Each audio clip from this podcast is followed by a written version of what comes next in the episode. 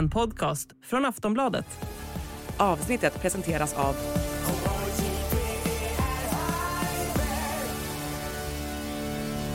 Stödlinjen.se, åldersgräns 18 år.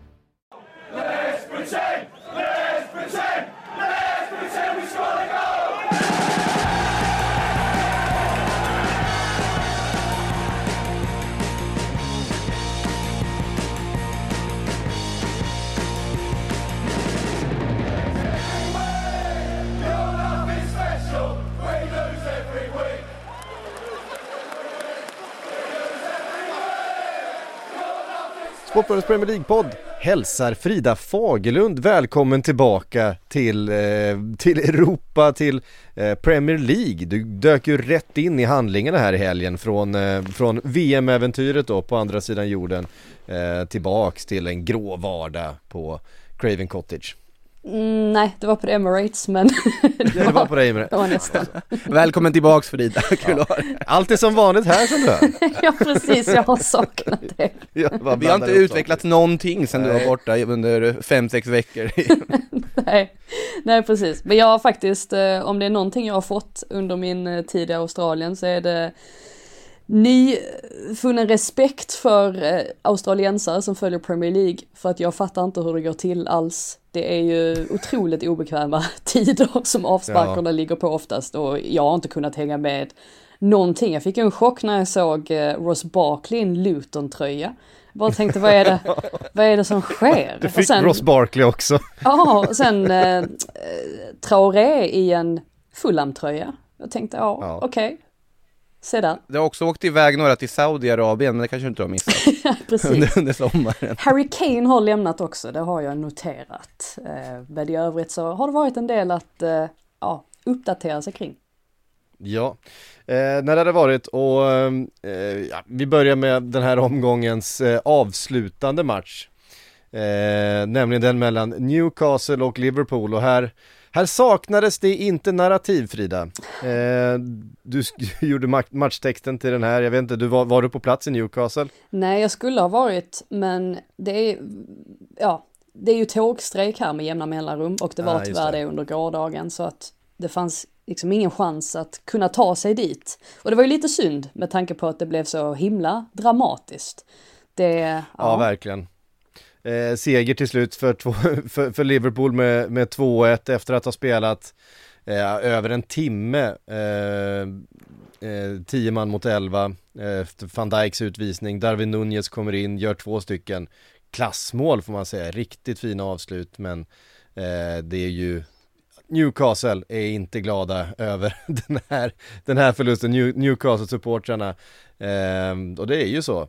Det, mm det kan vara svårt, vi har sett det förut. Det är svårt att spela mot, eh, mot tio man om man ska stänga en match.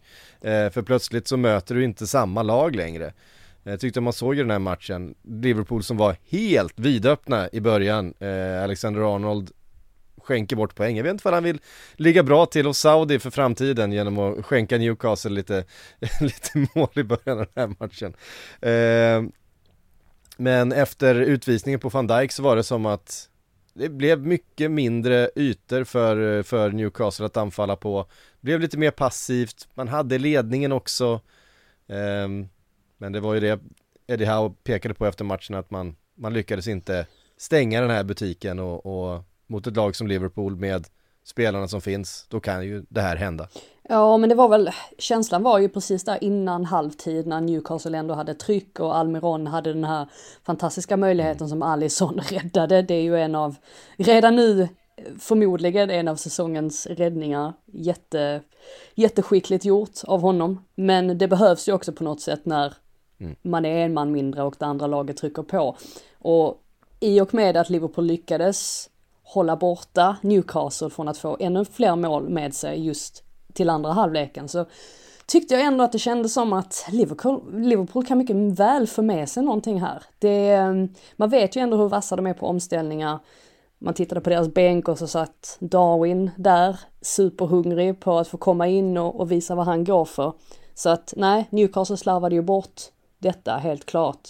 De, de har ju en väldigt o, ett otrevligt facit också mot Liverpool som sträcker sig över ganska lång tid nu. Och även Eddie Howe som, eh, jag tror inte han har vunnit mot Klopp på 11 försök eller någonting sånt som tränare. Eh, men ja, det var väl ändå Jason Tindall va som, som hamnade mest i strålkastarljuset och det var väl inte alltför oväntat. Det har ju på något Såklart sätt, han gjorde. det har ju ändå utvecklats någon sorts rivalitet, i alla fall mellan Tindall och Klopp. Där är ju Mm. en schism pågående. Och eh, ja, eh, Klopp fick ju eh, onekligen sista skrattet här. Alltså med Jason Tindall tänker man väl att han nästan på något sätt gör det för att synas, att han tänker att ja, men en beef med Klopp, det, det ger mig så mycket skärmtid och liksom photo-op som möjligt, för det finns ju inte en assisterande tränare i den här ligan som är så bra på att hitta in på foton och bilder och tv-kameror och är otrolig linslus alltså. Ja, eh, det, det, det var kanske ett, eh, ett rampljus han hade velat undvika just igår med tanke på gesten och det som, eh, det som hände. Ganska mycket kontroversiella eh, händelser i matchen. Trent Alexander kunde, kunde varit utvisad redan före van Dijk eh, åkte ur. Eh, det är ju också så här, precis som du skrev i din text Frida, det det är klart att det är gult kort på den andra förseelsen, men eftersom det första gula kortet är så obegripligt så tar han ju inte. Det var, det var så mycket som var märkligt, men det är klart det är man, ska man vara, rätt ska vara rätt person så, eh, så skulle han väl åkt ut där efter den tacklingen på Anthony Gordon. Ja, det är mycket som var, som var märkligt runt de här situationerna och, Jag och tror- framförallt det första gula kortet han får, eh, Trent.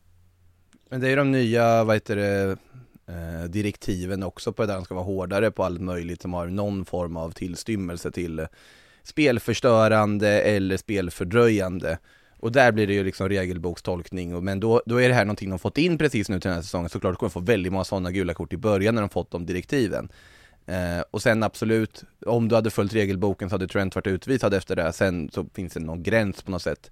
Och det är väl lite här jag hamnar Hade man följt regelboken så hade ju Trent haft med sig en frispark i den situationen Exakt. innan. Eh, så att, ja. Precis, det skulle han ha haft. Ehm, och Ja. det, är väl, det är ju därför han blir, eh, han i ren affekt också kastar iväg bollen. Och jag kan väl tycka att ja, jag fattar de här nya direktiven, även om de flesta tränarna och spelarna inte verkar särskilt nöjda med dem. Jag menar, vi har redan sett nio röda kort, varav majoriteten är dubbla gula. Och eh, ja, vi har, vi har spelat tre omgångar. Det är, för att vara Premier League så är det alltså sensationell hög siffra. Och på något sätt så tycker jag väl att det här, den här fingertoppskänslan går lite grann förlorad, eller den gick förlorad för, alltså för, för Brooks i alla fall. För att hade han varit lite smart så hade han bara sagt till Trent att gör du så en gång till så får du ett gult kort. Och då hade han inte satt sig i den sitsen sen när Trent fäller ut armen på Gordon och stoppar honom, för då hade han kunnat varna honom i det fallet istället. Nu blir det ju på något sätt som att han försöker göra rätt men det blir fel i alla fall. Och eh, ja, där tycker jag väl antingen att Brooks borde ha stått på sig, gått, alltså löpt hela linan ut och visat ut Trent Alexander-Arnold. Eller om han då som sagt redan från början hade visat lite så här förståelse för att man eventuellt visar lite känslor ibland. Men ja, det var ju en var ju samma typ av kontroverser i, i Arsenals möte med Fulham också där Marco Silva var fullständigt rasande efteråt så att vi kommer väl få se det här nu en tid framöver att eh, tränare kommer rasa mot eh, ja, de här nya dir- direktiven. Vad säger vi om van Dijks röda då? Jag vet att här i studion så är vi nog två olika åsikter. Jag tycker att den är korrekt. Jag gissar på att psyk inte riktigt tycker det. Utifrån konversation vi hade. Ja, alltså, Eller har du ändrat dig där? äh, jag, jag tycker att den, den, den kan ges. Jag menar jag har lite, jag håller med, jag, jag tycker också att det, är, att det är rött kort. Sen kan jag ju tycka att, ja ska man verkligen få, få rött kort för en sån förseelse, men det är ju en annan sak. Jag tycker att enligt regelboken så fine, då är det ju rött kort. För att jag har svårt att förstå de som hävdar att Isak inte hade haft fritt blås mot målet. Alltså en given, det hade en han given målchans. Om han Ja, inte hade jäm- fått stå på benen där. Den har jag svår Ja, att se och det var Carragher var inne på det i Sky-studion och tyckte att ja men det är ett felaktigt rött kort för att man kan inte hugga fast att Isak får en given målchans i det läget. Och så tyckte Shay Given precis tvärtom och bara nej men det är väl klart att han får det, det ser du ju. Ehm, och sen Andrews Townsend satt och var lite mitt emellan och ville inte ta ställning så det visar ju också att, att det är rätt så svårt ibland. Men eh, nej, jag var, Alltså- jag var förvånad över att det var så mycket ilska mot det. Eh, Det är ju... Det var- Det är ju, ja. Ja, alltså van Dijk upplever nog att han spelar på bollen i den situationen. Ja, för han rör ju bollen men han drar också bara bort benen för Det är Isak ju rätt innan klumpigt det. faktiskt. Ja, av det- eh, van Dijk. Situationen blir liksom fel, absoluta intentionen finns där men där är det ju Isak som gör det väldigt bra också och, och lyckas ta sig mellan van Dijks ja, pendlande ben och bollen. Och sen blir det mycket på vart ligger de i linje med backar, sen vi kommer väl in på det här kanske i United Nottingham till exempel. Exakt, för det är ju, det, det, där tycker jag ju är ett, ett, eh, ett mer eh, tvivelaktigt rött kort. För där kan man verkligen eh, Ifrågasätta vart linjen ligger och Ja, vart men backen är. och ifrågasätta hur fri han eh, egentligen är. Hur- Hur, som ja. helst, rött, r- rött kort eh, blev det. Det eh, var nästan som att det stabiliserade Liverpool lite grann, Kon- konstigt nog, för att det var ju oerhört svajigt. Jag tror att eh, Newcastle nog var glada att eh, Alexander Arnold var kvar på banan och inte blev utvisad där eh, efter knuffen på Anthony Gordon, därför att eh, han, det är ju han som släpper fram där, den där bollen till just Anthony Gordon som ju var fantastisk i den här matchen. Framförallt första halvlek var han ju definitivt planens bästa spelare.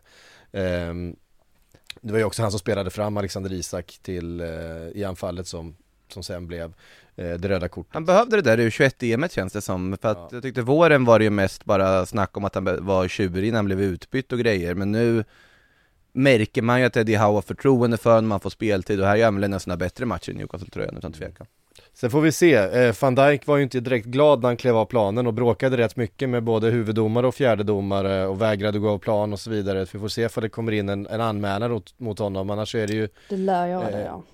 Ja, det är en match avstängning vid, eh, vid eh, frilägesutvisning om det inte är en violent conduct. Eh, och vi får hoppas för Liverpools skull att, inte, att han inte drog på sig fler matchers avstängning eh, genom sitt beteende efter det här. Annars blir det Kwanza i eh, mittlås. Ja, precis. Han kom in och fick göra sin debut där och det är klart att det var ju märkliga förutsättningar. Eh, och vi får väl se här om Endo får spela 11 mot 11 mer än 20 minuter den här säsongen. Ja, det var svårt att dra några riktiga slutsatser av. Jag tyckte faktiskt att inledningsvis att, att det märktes att Newcastles mittfält var betydligt bättre balanserat och betydligt mer sammansvetsat jämfört med Liverpools. Men det blev ju svårt att, att bedöma ändå också efter, ja, efter en sån här typ av match givetvis. Ja, han kämpade lite med tempot tyckte jag man såg, men, så, men han vinner ju en del dueller och det är ju det han är, det är, det han är där för, så att säga. Ehm, andra halvlek som sagt, Darwin Nunez kommer in, har inte haft den säsongsinledningen han hade hoppats, fått eh, starta på bänken alla de tre matcherna, eh, kom in här och avgör med två riktiga klassmål. Ja, alltså han får ju är det kvitteringsmålet va, där han får en del hjälp från Båtman, bollen liksom Ja, studsar på Båtman- hans Ja, bakdel. precis. Väldigt olyckligt eh, för hans del. Men Darwin har ju den här näsan för mål som vi har sett den här senaste säsongen. Att, att han har bara, det bara sitter i ryggmärgen på honom. Han tar jättefina löpningar. Det enda vi har velat se är att han ska vara lite mer klinisk framför målet, lite mer effektiv. Och ja, det kunde man inte klaga på efter den här matchen i alla fall. Det var eh, nog två väldigt, väldigt härliga mål. Eh, lite fint också i Sky-intervjun efteråt så Darwins engelska är tydligen inte särskilt bra än. Så Nej. att eh, det var Allison som fick agera översättare för honom. Eh, det var ju också lite, lite gulligt, men jag tyckte han gjorde ett bra jobb Allison faktiskt. Det är inte helt lätt, eller ja, han kanske hittade på också, vad vet jag, men det, det är inte helt lätt ändå att stå och vara översättare sådär. Men eh, ja, vi får väl hoppas att eh, Darwin han får lite fler chanser också för att ser han ut så här så blir det ju svårt att hålla honom på bänken. Och var han avslutade med 'Thank you for your support' och sen skrattade. Vad var. Ja men han, han, de ville ju att han skulle säga någonting på engelska så han hade väl tränat in den, eh, den frasen. Eh, Out of context så blev den ändå liksom, ja, med tanke på att han har ju haft det ganska tufft liksom att komma in i laget och så vidare. Ja, nej, det var roligt. Ja, tre poäng till Liverpool i alla fall som, som hänger på i eh, toppen då med sju poäng så här långt. Det gör även West Ham. Eh, bortamatch mot Brighton och många tänkte att nu blir det, nu blir det tufft för, för David Moyes mot, eh, mot Mittoma och De Serbis flygande anfallsfotboll. 78% bollinnehav för Brighton. Eh, mängder med eh, liksom, vad ska man säga? Möjligheter Ja, men och möjlighet fotboll med, och... med spännande anfallsspel men Men David Moyes gör ju så här mot den här typen utav lag. Vi pratade om det för en vecka sedan efter matchen mot Chelsea. Chelsea skapade massor, hade spelövertaget, såg spännande ut, förlorade den matchen med 3-1. Brighton såg spännande ut, hade spelövertaget, skapade massor, förlorade den här matchen med, med 3-1. Och vilka mål det var sen. Alltså Jared Bowens 2-0 mål är, är det ju säsongens mål så här långt.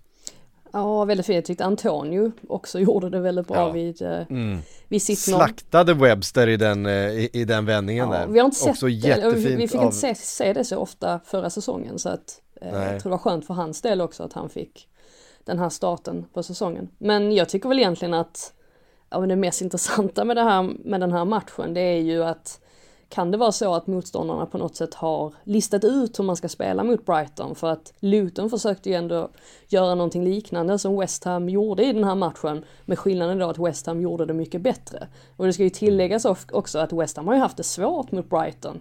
Ja, men jag tror att de, har, de hade förlorat sex matcher av tolv och spelat sex matcher oavgjort. Så att det var ju inte alls något bra facit men de lyckades verkligen utnyttja de där svagheterna som finns i Brighton i och med att de är så himla offensiva. Att de lätt släpper lite ytor bakom sig.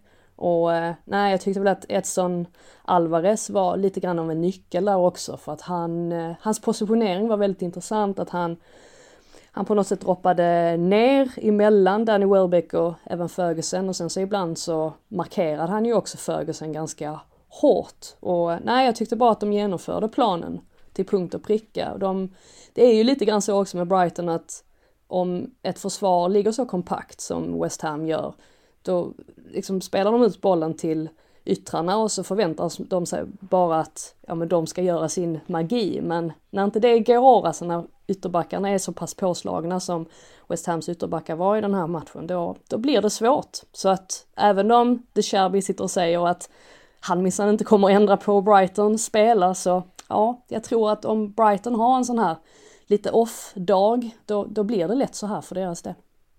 Mm. vi ska komma ihåg att det här är ju en match där, alltså om man tittar på, på XG och sånt, så det här är ju, speglar ju matchen.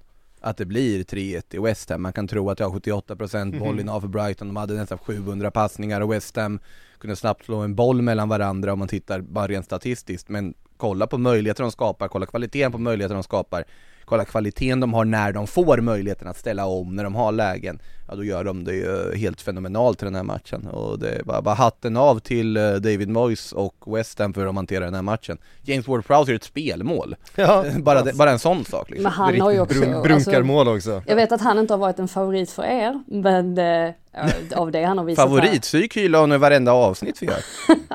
jo visst, inte, inte hans, ja men visst hans fasta situationer men ja. inte riktigt från rullande boll va, eller öppet nej, spel. Nej, nej. Eh, men han har ju, han ser ju ut att vara en av de, de bästa värvningarna, mm. alltså sett till vad han, vad han kostade. Eh, så att mm. ja, det var en bra värvning för West Hams del.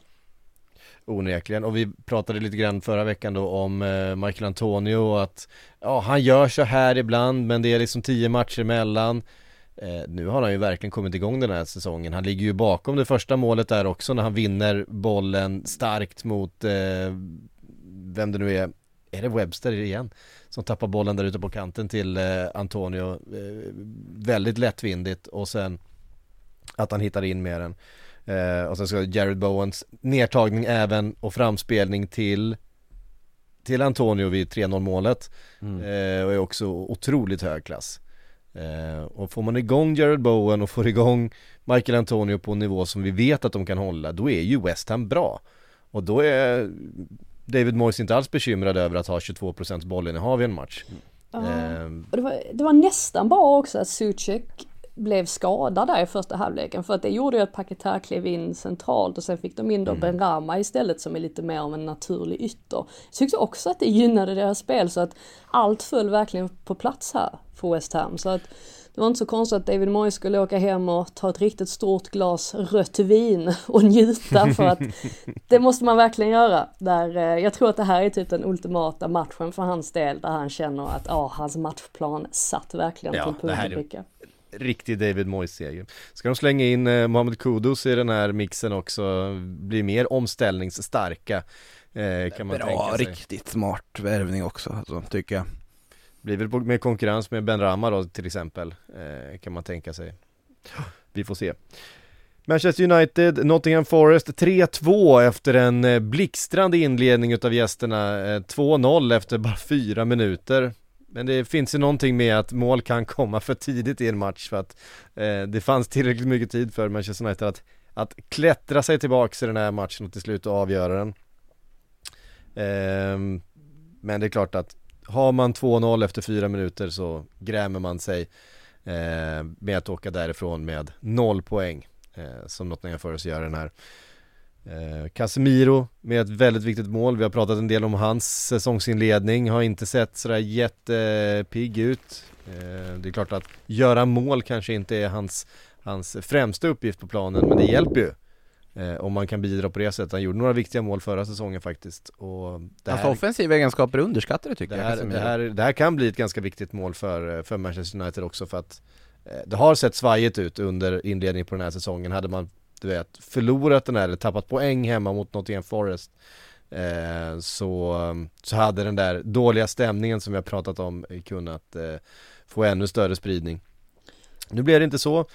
Som sagt, vi nämnde det innan. Det röda kortet. Eh, det är eh, hårt den friläggsutvisningen med tanke på att eh, Willy Bolli faktiskt är i situationen också. Vad säger du om den Frida? Ja, men jag håller med. Det är ju, Steve Cooper fick ju bita sig i tungan efteråt. Han har ju hamnat i, i vissa situ- situationer där han har kritiserat domarna och det slutar ju sällan bra. Så han ville inte säga för mycket Nej. men det märktes ju tydligt att han var jätte, jättebesviken över det röda kortet och sen var han besviken över straffen också. Eh, och det finns väl de som hävdar att Rashford hjälper till lite för mycket, att kontakten är lite för lite för att eh, det ska bli straff. Eh, det är ju också en sån där situation som man kan diskutera i oändlighet huruvida det är straff eller inte. Kontakt Ja. finns ju, men är den tillräcklig Ja, för straff? Klantigt försvarsspel tycker jag att gå in i det där läget, absolut att man, att för Danilo att han vill stoppa honom från att bryta in där, men det är ganska långt ur vinkel som Rashford ändå är där. Så att på så vis och på något sätt, det känns som man skulle kunna ha skött hela situationen smidigare. Jag, jag tycker att man hade diskuterat åt andra hållet om det inte hade blivit straff, så kan vi säga. Mm. Eh, så jag, jag tycker väl inte att den är på något sätt eh, felaktig. Där, där, däremot tar man från den här matchen, du nämnde Casemiros mål, alltså den frisparksvarianten Mm. är ju otroligt fin alltså med när Rashford slår den här bollen, Fernandes som tar den här löpningen tillbaka där då, medvetet nick in i mitten, så kommer Casemiro där flygande som en eh, brasiliansk kanon och bara petar dit 2-2. Det var ju en frispark i andra halvleken också där Fernandes han ville spela den alltså snett utåt till Dalot men Dalot var inte alls med på det så att det, det blev helt bortkastad i slutändan. Så man tänker sig att de kanske har övat på några sådana här varianter under, på träningarna men att alla kanske inte är riktigt med på dem varje gång. Eh, I alla fall inte i det fallet. Men eh, Fernandes var ju han var, ehm, han är ju lite sådär, det, han blir kritiserad som ledare rätt så ofta eller att han, han har vissa brister i sitt kaptenskap och så vidare. Men om det är någonting han har så är det ju en jäkla vinnarskalle. För när de hamnar i 0-2 underläge här, då måste man ha spelare som orkar kliva fram och bli förbannade och bara vill se till att vinna och han är ju verkligen en av dem så att det är ju på något sätt någonting positivt för Man United att ta med sig att man faktiskt lyckas vända den här matchen. Men det är ju förstås oroväckande att man försätter sig i den här positionen från första början. Och nu är det Forest det handlar om. Vad händer när man möter Arsenal i nästa omgång? Vad händer då? Målet av Taivo Avoni igen! Han kan ju inte sluta göra mål, han avslutade ju förra säsongen med att bara ösa in och han har börjat den här som han eh, fortsätter. Man kan ju fråga sig hur United hamnar, i absolut en svag passning som föranleder det, men när de hamnar i ett läge där det är Rashford och eh, liksom Garnacho som kubbar hemåt där som sista, sista gubbar bakom, det, då har det blivit någonting snett innan. Eh, jag, jag vill heter det, bygga på lite på det Frida pratade om eh, Fernandes, att det här är ju hans sätt att leda med kaptensbindeln. Det är ju så här, det är här som är hans styrka som lagkapten, just att visa det med liksom ett jävla anamma på planen, att visa det med att göra viktiga assist, viktiga mål och på så sätt leda laget. Det är ju hans ledarstil snarare än att vara liksom stöttepelare när det blåser som allra starkast eh, på så vis. Så att han är lead by example på så, eh, vet du det, med, med Bruno. Så jag tycker att det här var väl ett, om man ska göra en så här pros and cons lista på hur bra lagkapten är så går ju den här matchen rakt in i pro-kategorin i alla fall. Ja onekligen, det är ju Det är ju den här, och det var ju det som vi pratade om när han värvades och, och Den här vinnarskallen och vinnarmentaliteten mm. som, som under några år saknades i, i Manchester United Och han brinner för och älskar Manchester United, det tycker jag är ja, väldigt tydligt. Och har varit från första dagen han var där. Och nu får han vara den största stjärnan, nu får han vara den, den som ska göra det, poäng eh, Poängfoten, centralfiguren, eh, lagkapten. Mm Eh, vi såg ju att han blev hämmad under tiden Cristiano Ronaldo var där och skulle vara den mm. eh, Den personen. Bara kryss för Arsenal, eh, Arteta det känns som att han fortfarande trevar lite i, eh, och med de här nya eh, spelarna som har kommit in och vilken uppställning han ska ha. Thomas Partey i någon slags inverterad ytterbacksroll funkade väl inte sådär jättebra. Um, vad säger du Frida, det, det, det är inte riktigt ett Fulham som, eller vad säger ett Arsenal som flyger än? Nej, det klickar inte riktigt och eh, Fulham var ju tydliga med att det var det de utnyttjade också under eh, delar av matchen, att de visste att Partey skulle ta klivet in och att där eventuellt då skulle kunna dyka upp ytor. Och ehm, ja, jag skulle väl, nu, nu har, ju, har det ju blivit så att Kai Havertz har fått bära hundhuvudet ganska mycket efter den här matchen för att supportrarna var inne på The Emirates var inte helt nöjda med att han brände vissa lägen, att han stod offside när han nog faktiskt kunde ha tagit ett kliv upp eh, innan eller i tid. Eh, att han helt enkelt var lite slarvig. Och jag tänker väl att en möjlighet är ju eventuellt att flytta ut White igen på högerbacken för att man saknar ändå hans kombinationer lite grann med, med både Saka och Ödegård. Han fick ju till ett jättefint samarbete där på, på högerkanten särskilt under andra halvan av säsongen. Och att då sätta in Partey på mittfältet igen och eventuellt då placera Havertz på bänken och ja, sätta in då Gabriel som, som mittback. Han sitter ju också på, på bänken numera. Um, men ja, det är ju väldigt tydligt att Mikael Arteta, han vill ju testa någonting nytt. Han vill att Arsenal ska bli mer flexibla. Lite så här Man City-esk skulle jag kunna tänka mig att man kan vinna på många olika sätt och det är ju så i Premier League att matcherna ligger så tätt, man har inte så mycket tid ihop att matcherna blir på något sätt träningar också. Så att han hoppas väl på något sätt att det här ska klicka till slut. Men då måste ju Arsenal bli, bli mer effektiva på sista tredjedelen. Och ja, så ska man ju inte ta ifrån Fulham eller att de faktiskt gör en, en väldigt stabil insats. Och ja, Joao Palinha eh, min, min stora favorit, han, eh, han var en, en koloss i den här matchen. Han är så otroligt smart, han, han bara observerar och sen så följer han med bollen och sen så ingriper han i precis rätt tid och det är ju han som får in det här 2-2 målet också när man trodde att Arsenal faktiskt ja, hade segern i, i sina händer. För att då Arteta gjorde ju ett par byten där, han satte in en Ketja direkt efter halvtid istället för Leandro Trossard och sen så bytte han även in eh, Vera och jag tycker att båda de eh, alltså gör det, gör det väldigt bra. Det är ju en Ketja som gör eh, ena målet, eller 2-1 målet. Och det var ju också en kontroversiell situation, det kan vi kanske komma med ja. in på mm, senare mm, ja. med Marco Silva och att han var förbannad. Men jag tyckte väl att de, Arteta fick till effekten av bytena men sen lyckades de inte hålla uppe koncentrationen. De höll inte uppe koncentrationen under de inledande minuterna och de lyckades inte, inte hålla uppe koncentrationen de sista minuterna. Så kan man sammanfatta det.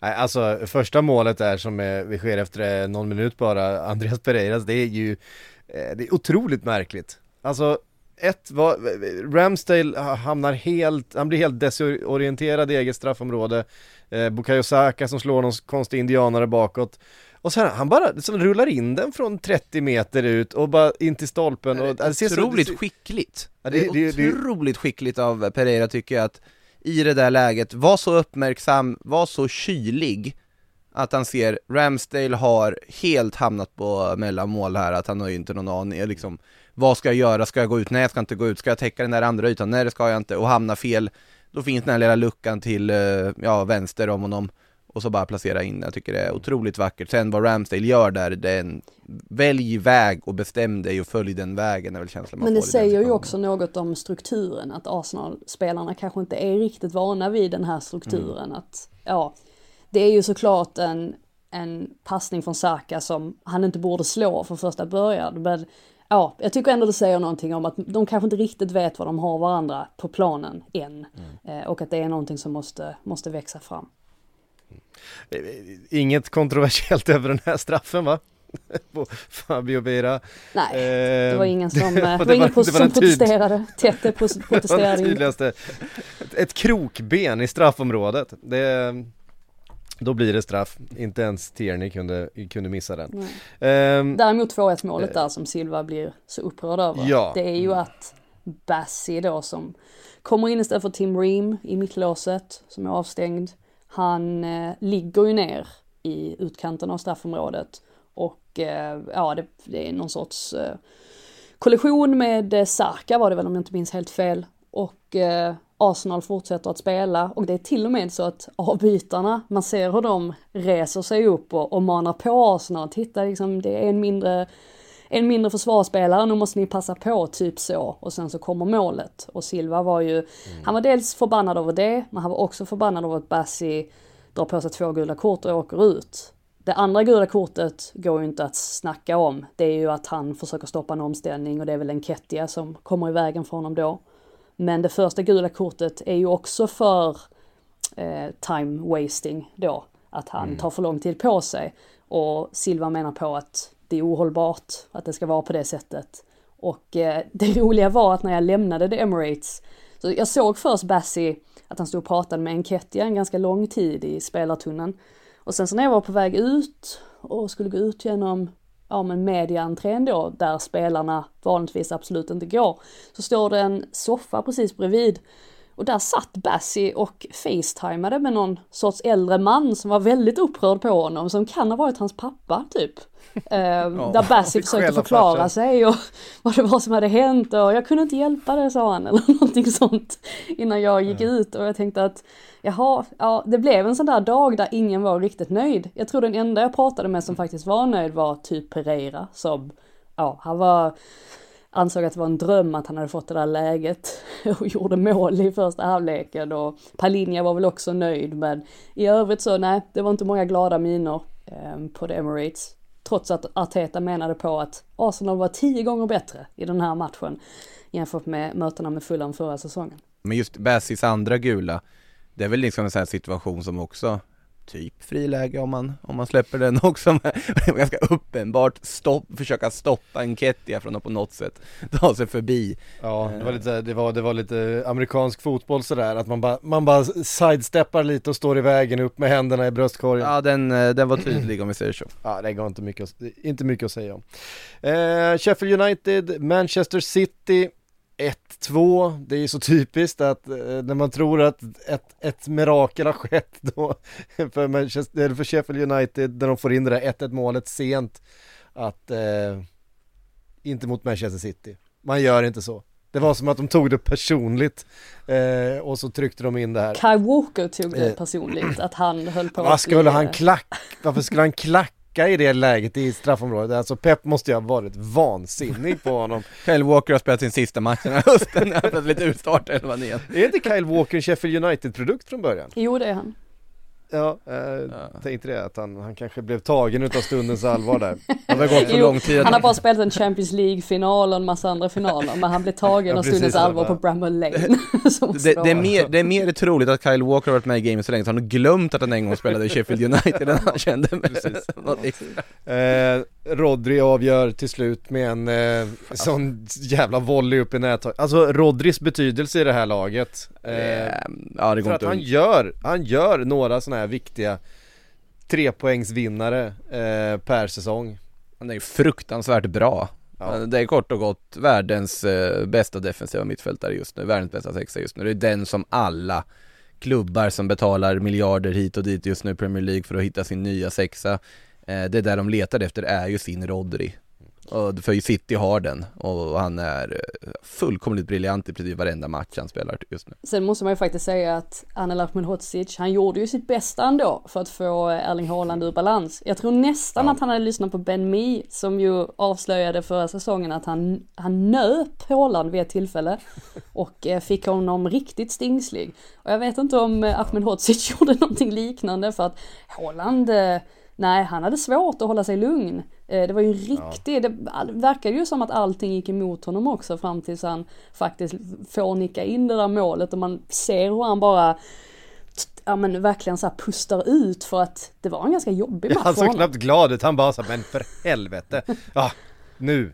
Sen dök Terry Flanagan upp på hans rygg. Gamla boxningsvärldsmästaren flög in där från... Var det det? Ja, Ja, det var ju rätt bisarrt också att det var just, att det var just Det var ju något. Jag såg bara att det var någon supporter som dök in där. det var en gammal boxare. Tacksamt för, eh, för eh, matchvärden där som skulle brotta ner honom då. Ehm, ju- jag hoppas att han var någorlunda medgörlig där efteråt i alla fall. Det är ju intressant också att nu förra matchen mot Newcastle så var ju Phil Foden den som stal rubrikerna och han var bäst på planen och sådär. Och det känns väldigt klassiskt pepp att sätta Foden på bänken då i nästkommande match. Eh, nu var, var ju inte Pep här ju, han är ju hemma i Barcelona och eh, han har ju eh, genomgått en ryggoperation. Men Mm, eh, jag det. antar att han drog rätt så mycket i trådarna ändå för att eh, hans assisterande satt med airpodsen in ganska Mhm. ofta. Så att jag kan tänka mig att det var Pep från sjuksängen som eh, ringde och instruerade vad han skulle göra. Annars hade de nog gjort eh, fler byten än eh, vad de gjorde. Det blev, ett, det blev ett byte och det var i minut 86. Eh, men Foden hade väl också haft någon form av, alltså krasslighet eller något inför väl, var det Ja, väl också snack om. Eller, ja, eh, annars har är det ju- under veckan. annars är det faktiskt tjänstefel att inte låta honom spela efter. Det är ju nästan sadistiskt att inte låta honom spela efter förra matchen han gjorde. Eh, sen går han ju in och gör den där assisten, måste vara att det var en eh, ja, misslyckad bollmottagning snarare än något annat, så gör han det ju bra de få minuter han får på planen här ändå. Ja, Phil Foden är ju, är ju eh, helt fantastisk i den här centrala rollen han haft under inledningen på den här säsongen har ju varit eh, ligans bästa spelare tycker jag. Ehm, Bournemouth, Tottenham 0-2 Eh, Ernst-effekten fortsätter, Dejan Kulusevski i protokollet, Madison i protokollet, eh, Spurs, kanske inte deras bästa match så här långt eh, rent spelmässigt men de är bra, de mår bra. Och eh, man är med där uppe. Ja, nej men verkligen, vi, vi sa väl det när James Madison blev klar för Tottenham att har inte han alltid varit en Tottenham-spelare? Att det känns så Ja, det naturligt att känns han väl- verkligen så. gick dit och det visar han ju nu också varför, varför man satt med den känslan för att han har ju verkligen smält in oerhört bra i laget. Han bär ju tröja nummer 10 men han är lite överallt. Det är ju, han är ju en sexa och sen är han en åtta och sen är han helt plötsligt en tia. Han har ju den sortens, sortens frihet. Det märks ju att Postecoglou att han litar väldigt mycket på honom på det sättet. Och alltså nu är kanske detta en, det är kanske en hot take på ett sätt men jag tror inte att James Madison hade varit så här pass involverad i spelet och så här pass bra om Harry Kane fortfarande hade varit kvar. Och det säger jag ju med vetskapen om att Kane var en av, eller han är en av världens bästa strikers. Och det är givetvis ett jättestort tapp och Richarlison har väl inte lyckats, ja men leva upp riktigt i, i den rollen än så länge. Men just det här med att Kane droppar ner så mycket och han är ju verkligen involverad i spelet. Jag, jag tror eventuellt att det hade kunnat komma i vägen lite för Madison, att han får mer utrymme nu. Och jag, det är nästan så att jag tycker att Southgate också ska ta sig en titt på detta för att det kan vara en bra backup-plan för honom. Som ju, för, han förlitar sig väldigt mycket på Kane i engelska landslaget. Men just det här att man har det här alternativet att man kan spela Madison i den här rollen om man då har en striker som håller sig lite mer i straffområdet. Ja, alltså eh, och bara det faktum att vi står här utan Harry Kane i Tottenham och att det är ett lag som verkar må bättre än på många år. Supporterna sjunger vi har fått vårt lag tillbaka. Och då pratar vi två veckor efter att deras största spelare genom tiderna har lämnat för, för Bayern München. Jag menar, det Ange har gjort för det här laget, för den här truppen och hur bra alla verkar må runt, runt Tottenham och i Tottenham just nu. Det är, ehm, det är verkligen fantastiskt för att det hade, det hade så lätt kunnat vara någonting helt annat. Fast det, man ser ju ganska ofta effekten där tycker jag när en storstjärna lämnar en klubb som har varit en tydlig storstjärna. Mm. Att det oftast på något sätt väcker en grupp på att, ja men då, då kanske det är väldigt många andra som säger nu måste vi steppa upp. Nu kan vi inte bara titta på vad Harry gjorde, som man kanske gjorde i andra situationer tidigare. Eh, och det tror jag ändå ger någonting att det blir liksom en lag där alla steppar upp, för alla förstår mm. hur mycket svagare pappret har blivit av att Harry Kane har försvunnit. Ja men sen är det svårt eh, att säga det när Madison är ny också. Ja. Sen så om man tittar på ja. mittfältet så jag tycker väl det är ju där också som man verkligen har hittat rätt nu mm. med att man har Madison, Bissouma som hade väldigt svårt att komma in i det förra säsongen och sen så Sarr då också, att man har hittat den, mm. den trion. Um, där finns en stabilitet också. Sen har ju Tottenham sina svagheter. Vi har sett att försvaret har svajat i vissa lägen och så, men ja, där har man på något sätt hittat rätt och det, det räcker um, för att offensiven i alla fall ska, ska rulla på. Det säger också en del om hur mycket man ska titta på en eh, nuvarande trupp när en ny tränare kommer in. För att eh, det var väl inte många som räknade med många av de, de här spelarna. Jag tänker på liksom Sarr kanske framförallt, Missoma såklart efter den svaga första säsongen i planerna. Man pratar om att man måste ha en ny defensiv mittfältare, måste ha det här, måste ha det här. Sen om du bara hittar en tränare som kan nå, liksom få ut potentialen att spela, alltså Bissoma, nu var han kanske inte det i den här matchen men de två innan så var han ju klart bäst på plan. Eh, och helt briljant för att han har fått en tränare där han funkar under. Sarr som ju också liksom inte bara varit i periferin tidigare, är jätteviktig spelare här nu. Eh, så att eh, hittills är det ju otroligt spännande ut det här Tottenham och det ska bli väldigt kul att följa dem under den här säsongen för jag tycker att de har fått en väldigt, väldigt bra start i alla fall. Um, ja, uh, och det som också är intressant att den som kanske, som ju har varit nummer två under uh, Harry Kane-tiden och senaste åren har ju varit Huminson. Uh, eh, och han har ju egentligen inte sett sådär jätte jättepigg ut under, under de här matcherna utan det är andra spelare eh, som, som har kommit in och såklart James Madison som får eh, spela med frihet. Eh, Burnley, Aston Villa. Villa har ju, vi har ganska höga förhoppningar på Aston Villa den här säsongen. Uh, Unai Emerys uh, fotboll, det blev en uh, kalldusch i första matchen mot Newcastle efter det har man eh, fått spela ut mer och 3-1 mot, eh, mot Burnley efter två mål av Mary Cash Matteus Cash om jag får be Som, eh, han bara bombar upp där och han har fått liksom en, en, en större offensiv frihet under, eh, under Emery, det är ju rätt tydligt Ja, Matty Cash kallas ju för The Polish Cafu. Vilket, eh, ja, eh, det är vad det är. Han är ju faktiskt inte känd för att göra särskilt många mål. Jag tror väl att hans senaste villamål innan det här var väl nästan ett, ett och ett halvt år sedan. Så att han gör inte, han gör inte jättemånga mål, men nu fick han ju faktiskt, um, ja, nu fick han ju den här lite mer offensiva rollen och det gick ju, det gick ju bra får man säga. Sen får man ju också tillägga att Burnley som jag har väldigt många nya spelare, vad är det, 13 nya spelare. Det märks ju på något sätt att de är ett nytt lag. De är inte riktigt samspelta. Så ja, Company har det ganska jobbigt för tillfället. Känns som att Company liksom rivit upp ganska mycket av det som var liksom framgångsreceptet från Championship. Det är mycket nya yngre spelare så och det känns eh, som du sa Frida ganska liksom osammanhängande och osynkat hittills. Så det är väl lite jag tror inte det var jättebra för dem att de fick den här matchen i andra omgången uppskjuten. Eh, absolut, att få mer träningstimmar och så vidare och sånt och det kanske visar sig jätteviktigt men det känns som att de behöver spela ihop sig också och hitta rätt på i själva matchsituationerna. Här, Villa är ju för bra helt enkelt för Burnley att kunna sätta någonting emot. Eh, vi pratar om eh, bra nyförvärv, Moussa Diaby måste ju in i den kategorin tycker han har sett otroligt viktig, otroligt bra ut mm. på väldigt kort tid för Villa och då har vi sett ganska många yttrar tidigare som har hypats på samma sätt som till exempel Moussa Diaby som inte har kommit in lika fort, som har haft längre startsträckor. Jag tycker Diaby har visat sin kvalitet direkt um, för Villa. Och sen som sagt, när du har den formationen du har med tre mittbackar, några Torres, Carlos, Konsa bakom och du får Cash och Lucas Ding också i offensivare positioner så kommer de göra fler poäng. Din gjorde ju tre assist i veckan i eh, Europa Conference League och nu var det Cash som gjorde två mål så de kommer nog fortsätta att leverera poäng och jag tror inte vi behöver vänta ett och ett halvt år till på att Matti Cash ska göra sitt nästa mål för Villa. Nej, och jag menar, nu gick Mings ut skadad här för, ehm, eh, det var ju ett tag sedan nu. ja, en, ve- en vecka sedan. Två Mm. veckor sedan. Mm. Ehm, men man kan fortfarande ställa upp en trebackslinje med Pau Torres, eh, Diego Carlos och Ezra Konsa. Eh, det är inte dåligt. Absolut inte. Det här är ändå ett lag som har Juri Thielemans kvar på bänken fortfarande, ska vi komma ihåg också.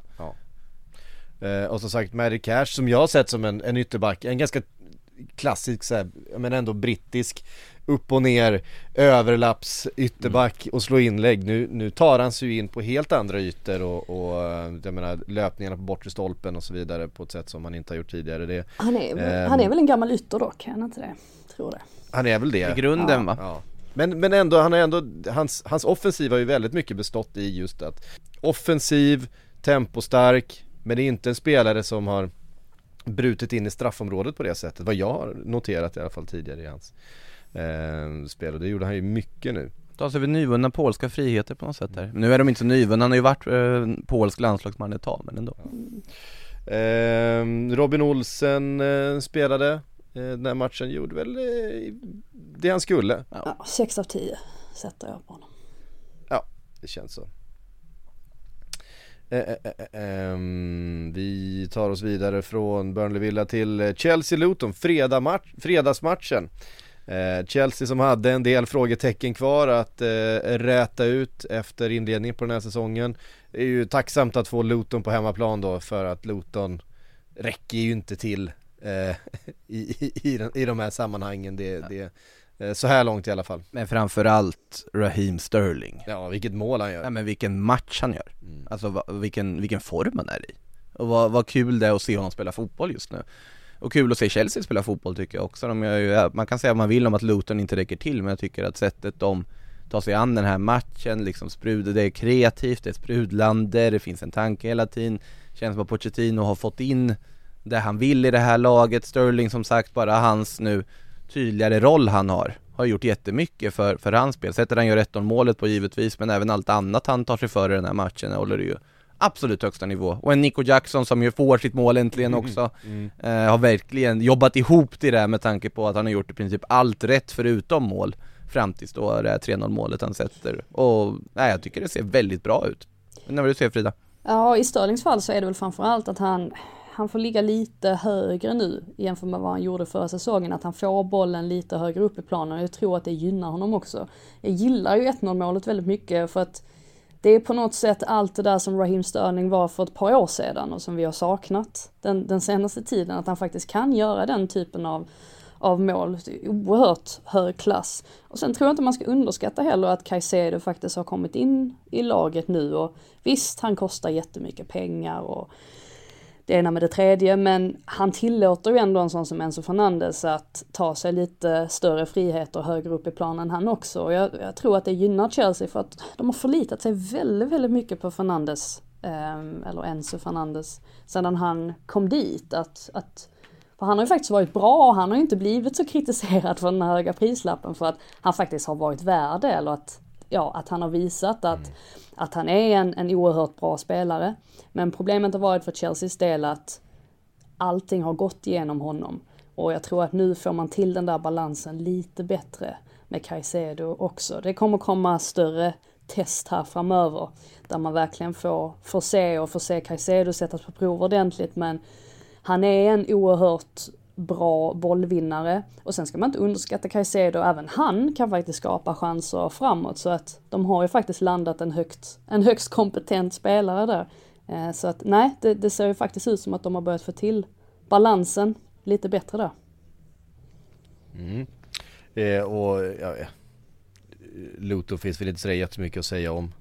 Eh, de hade inte mycket att hämta i den här matchen helt enkelt. Det är ju lite, det är ju lite trist med Luton för att det här är ju typiskt ett sånt lag som även när de gör en, en hyfsat bra match så, så får de ingenting med sig. Här under den första halvleken så hade de ju i stort sett eh, ingenting. De kom ju knappt ut ur, eller ja, upp på offensiv planhalva. Men om man exempelvis tänker på Brighton som slutar med en 1-4 förlust så kändes det ju inte som en 1-4 förlust. Luton var ju med i den matchen rätt så länge. Men ja, man ser där att det är möjligtvis så att kvaliteten inte riktigt räcker till. Men å andra sidan så, det viktigaste för Luton var att de fick sina pengar. Nu har de fått dem.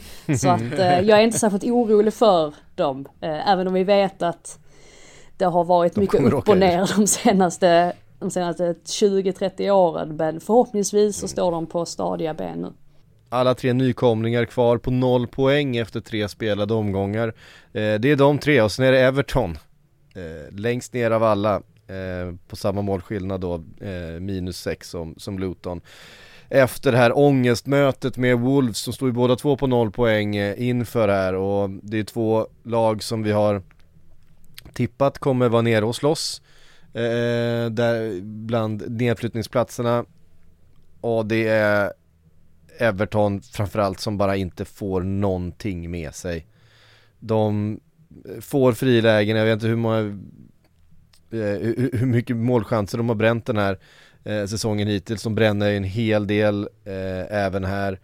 Eh, Danjuma träffar stolpen.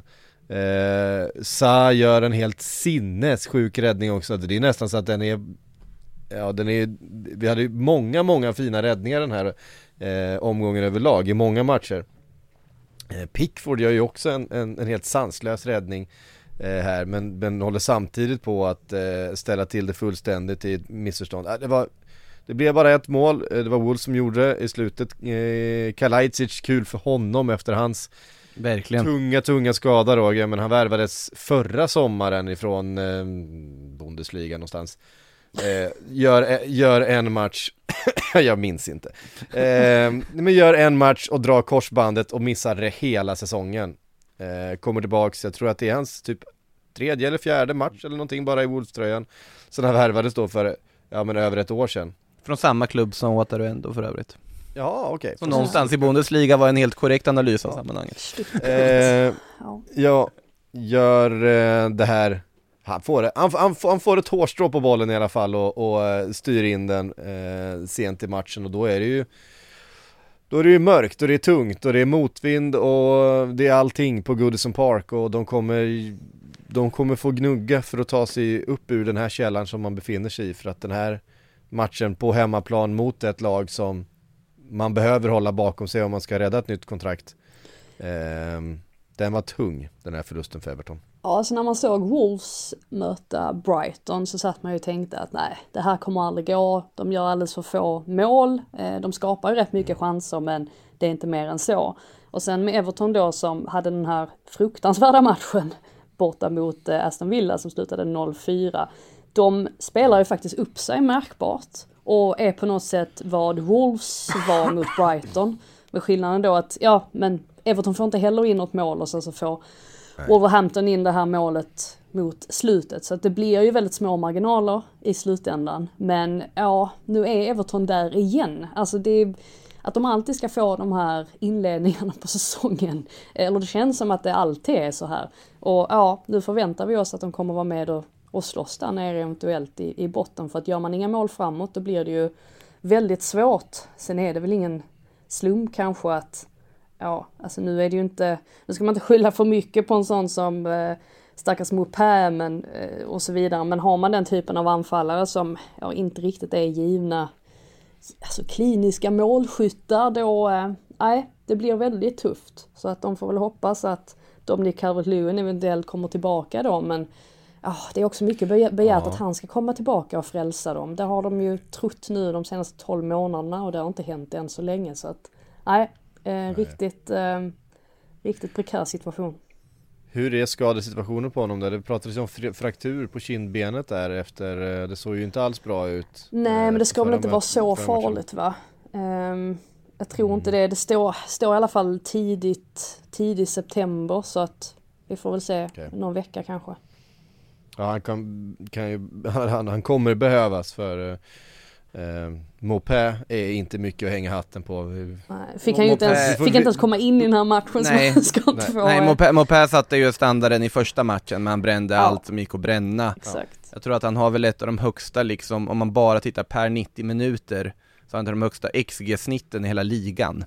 Han har inte gjort mål då uppenbarligen. Nej. Men eh, här fick han ju inte ens komma in och det säger väl en del om vad Sean Dyche tyckte om de inledande matcherna. Eh, alltså problemet är också att på två gånger om på Goodison Park förlora med 0-1 i matcher där du faktiskt spelar ganska bra, du skapar saker men du får inte målet och släppa in sista kvarten, sista minuterna. Eh, det är de absolut sämsta tänkbara sättet du kan förlora matcher. Det bättre om de förlorat med liksom 1-4 och sett ut som på sig nötter.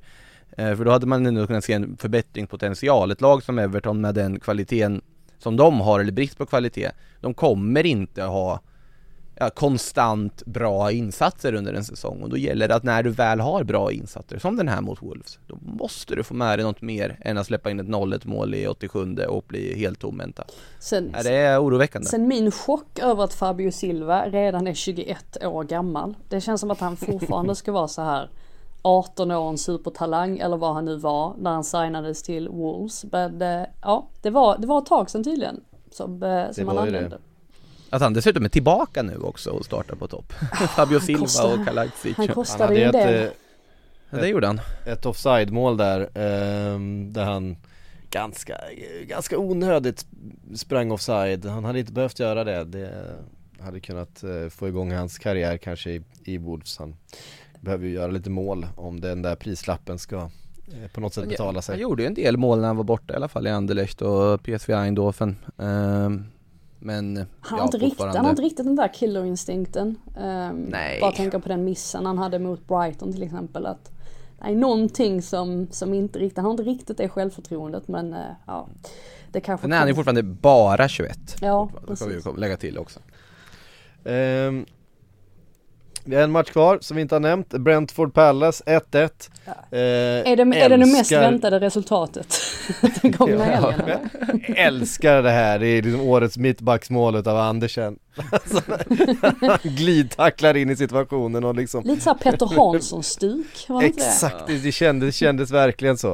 Eh, Men den är också så här det med löpningen in är liksom så här, det, det finns så mycket vilja men första touchen in i boxen är ju jättedålig, han får bollen för långt ifrån sig men, men man, man, liksom, man tuffar på in och kastar sig med fötterna först och lyckas peta in den där. Jag gillar det målet. Men glädjen jag Ehm. för eh, Kevin Schade och för Brentford framförallt att Schade gör mål och eh, ja det var kanske verkligen. tur att han gjorde ett sånt snyggt mål också så att det vägde Ja, det var ett upp finare mål än, än Det var ett finare mål än Palace, det får man säga. Det var ett jättefint, alltså hela upp, alltså spelet eh, hela vägen fram till målet också var eh, riktigt, riktigt eh, hög kvalitet faktiskt, passningsspelet. Hur de tog sig ur pressen och tog sig igenom hela vägen.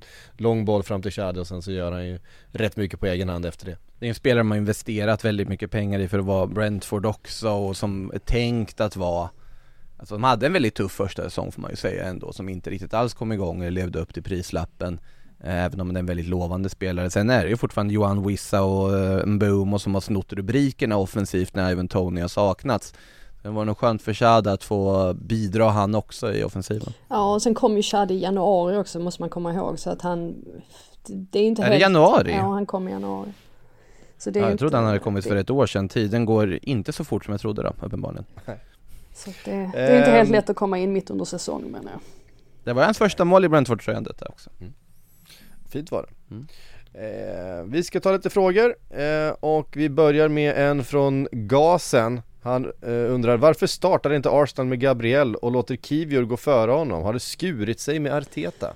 Ja det här är ju faktiskt eh, en, Mm. en högst intressant diskussionspunkt kring Arsenal. Ja. Jag menar, Arteta menar ju att det handlar om taktiska, eh, att det är ett taktiskt beslut att låta Gabriel sitta på bänken och det kan jag jag kan, jag kan förstå det på ett sätt för att Ben White har ju väldigt fina passningsfötter och vill man då involvera honom mer i spelet och man vill ha Pate som högerback, alltså utgångspunkt och sen kliver han in eh, på det centrala mittfältet. Ja, då är väl Ben White och Saliba ett eh, vettigt alternativ. Men samtidigt så har det ju dykt upp, dykt upp lite rykten om att saudiska ligan ska vara intresserad av Gabriel, även Real Madrid och så vidare. Så att man vet ju inte om det möjligen har Alltså att det finns någonting annat bakom. Men samtidigt så när Gabriel väl har kommit in så har han ju verkligen Man har ju inte märkt på honom att det skulle vara någonting. Och vet efter mötet med Crystal Palace så kramade det var i stort till, ja,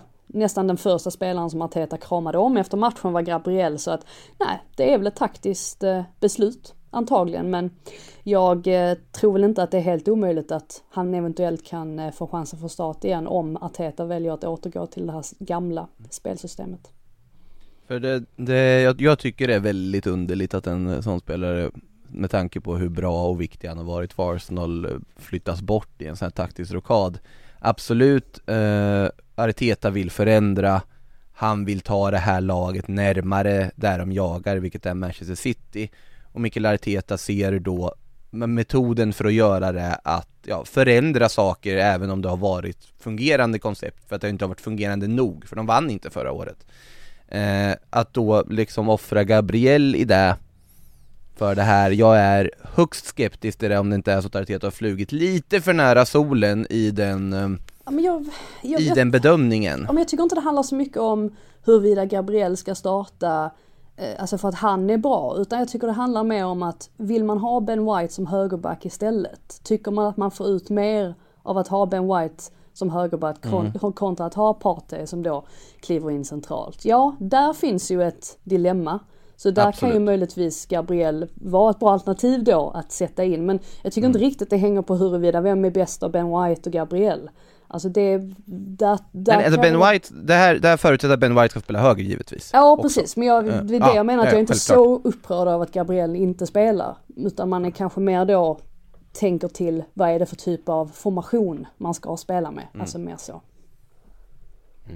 Ja, Om man, om man är ytterback i Arsenal just nu så är det ju, borde man fundera över sin tillvaro tror jag med tanke på hur Kivjör användes till vänster här nu och så vidare också. Det är väl en känsla man har. Ja men sen har ju Sinchenko, han var väl inte riktigt startklar heller.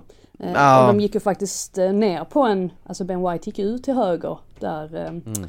en bit in på andra halvleken när Sinchenko kom in också så att det, det kanske indikerar då att Arteta möjlig, möjligen ska eh, ja, gå tillbaka till det, det gamla succésystemet som man väl ändå får kalla det. Det gick ju bra förra säsongen, många gånger.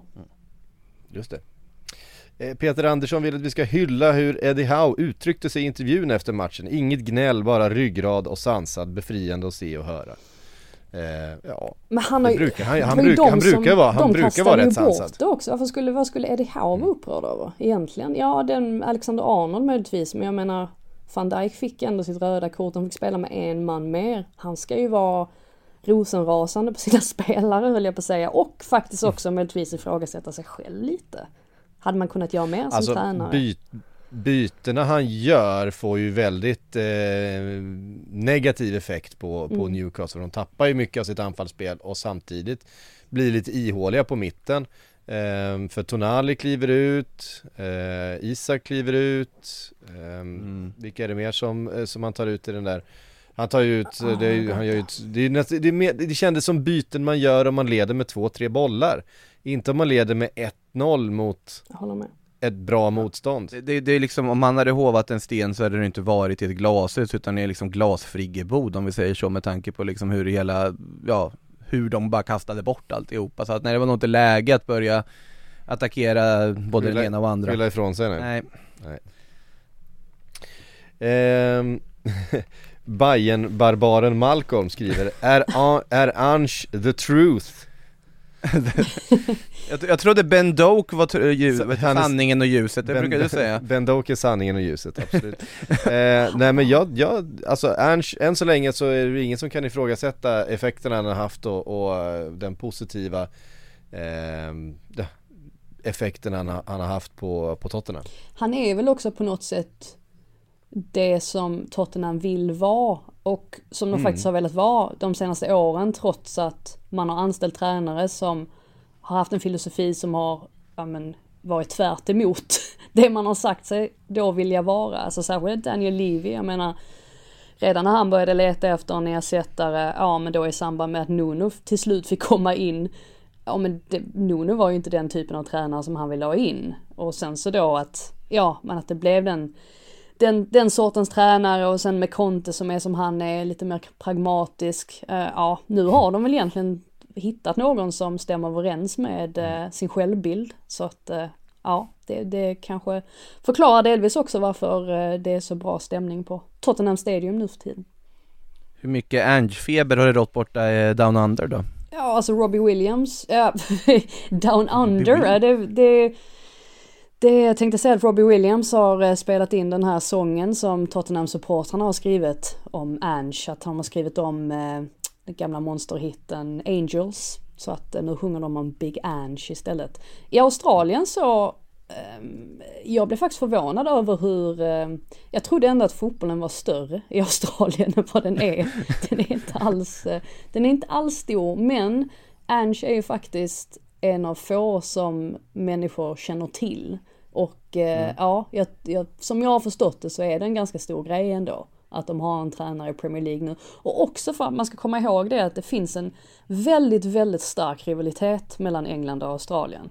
Och det kanske mm. man inte tror riktigt, man tror att ja men det, det finns så många men, band mellan England och Australien som man tänker sig att ah, det där är väl ingenting. Kan, kan man ju titta på hur de banden har skapats om säger så. Jo, det finns en exakt. rivalitet i det. Men även ja. från Englands sida att man ser ner lite på australiensare och särskilt då i fotbollssammanhang Um, ja, man tycker väl inte riktigt att de förstår sig på fotboll och det gör de väl inte egentligen. Men Ange är väl ett undantag från den, uh, från den regeln då att han, han kan ju faktiskt fotboll och uh, jag tycker att han har, han har verkligen bevisat sig de här inledande veckorna i Premier League.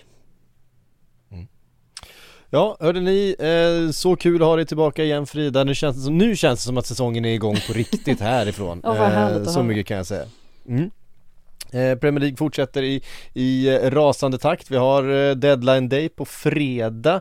Vi ska spela in en sillypodd här om ett par timmar också därför mm. att i, imorgon är vi upptagna med annat så att vi får eh, dubbeljobba idag.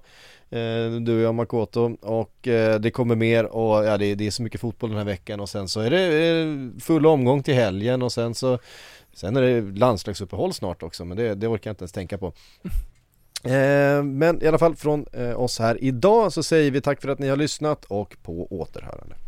Du har lyssnat på en podcast från Aftonbladet. Ansvarig utgivare är Lena K Samuelsson.